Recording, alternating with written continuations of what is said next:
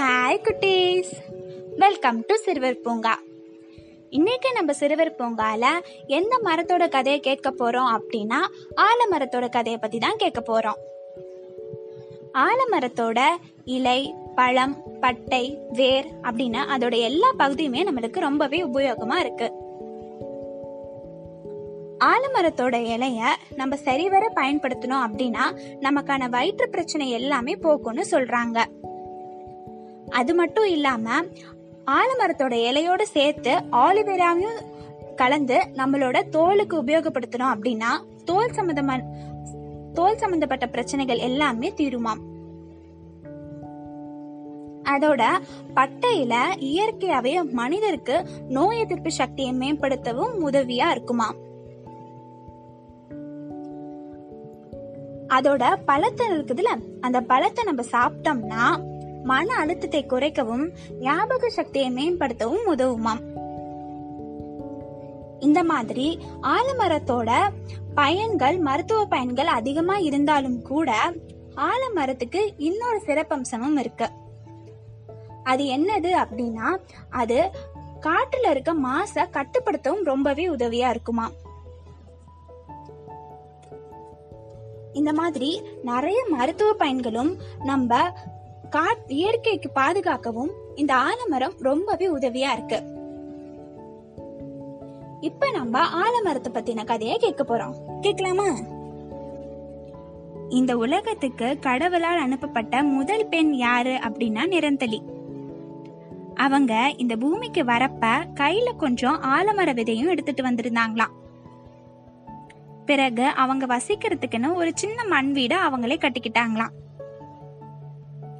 பூமி முதன் முதலா உருவானதுனால ஒரே சமயத்துல சூரியனும் சந்திரனும் அடிக்க ஆரம்பிச்சிடுச்சான் ரொம்ப வெப்பம் தாங்காம அவங்களுக்கு ரொம்ப ஒரு மாதிரி ஆகிடுச்சான் அங்க எந்த ஒரு விதமான நிழலும் இல்லையா காற்றும் இல்லையா உடனே நிரந்தல என்ன யோசிச்சாங்கன்னா அந்த ஆலமர விதைய விதைச்சாங்களாம்.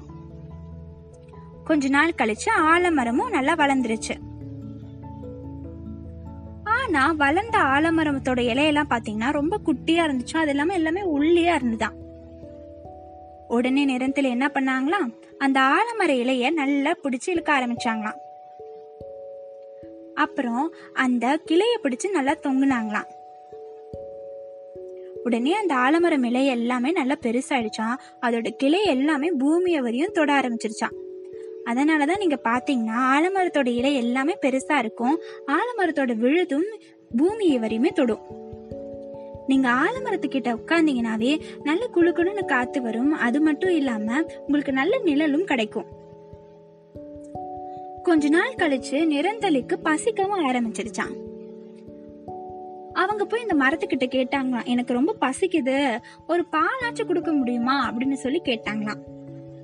உடனே அந்த மரம் சொன்னிச்சா என்கிட்ட பால் எல்லாம் இல்லை என்கிட்ட ரத்தம் தான் இருக்கு. என்னால பால் தர முடியாது அப்படின்னு சொல்லிடுச்சான்.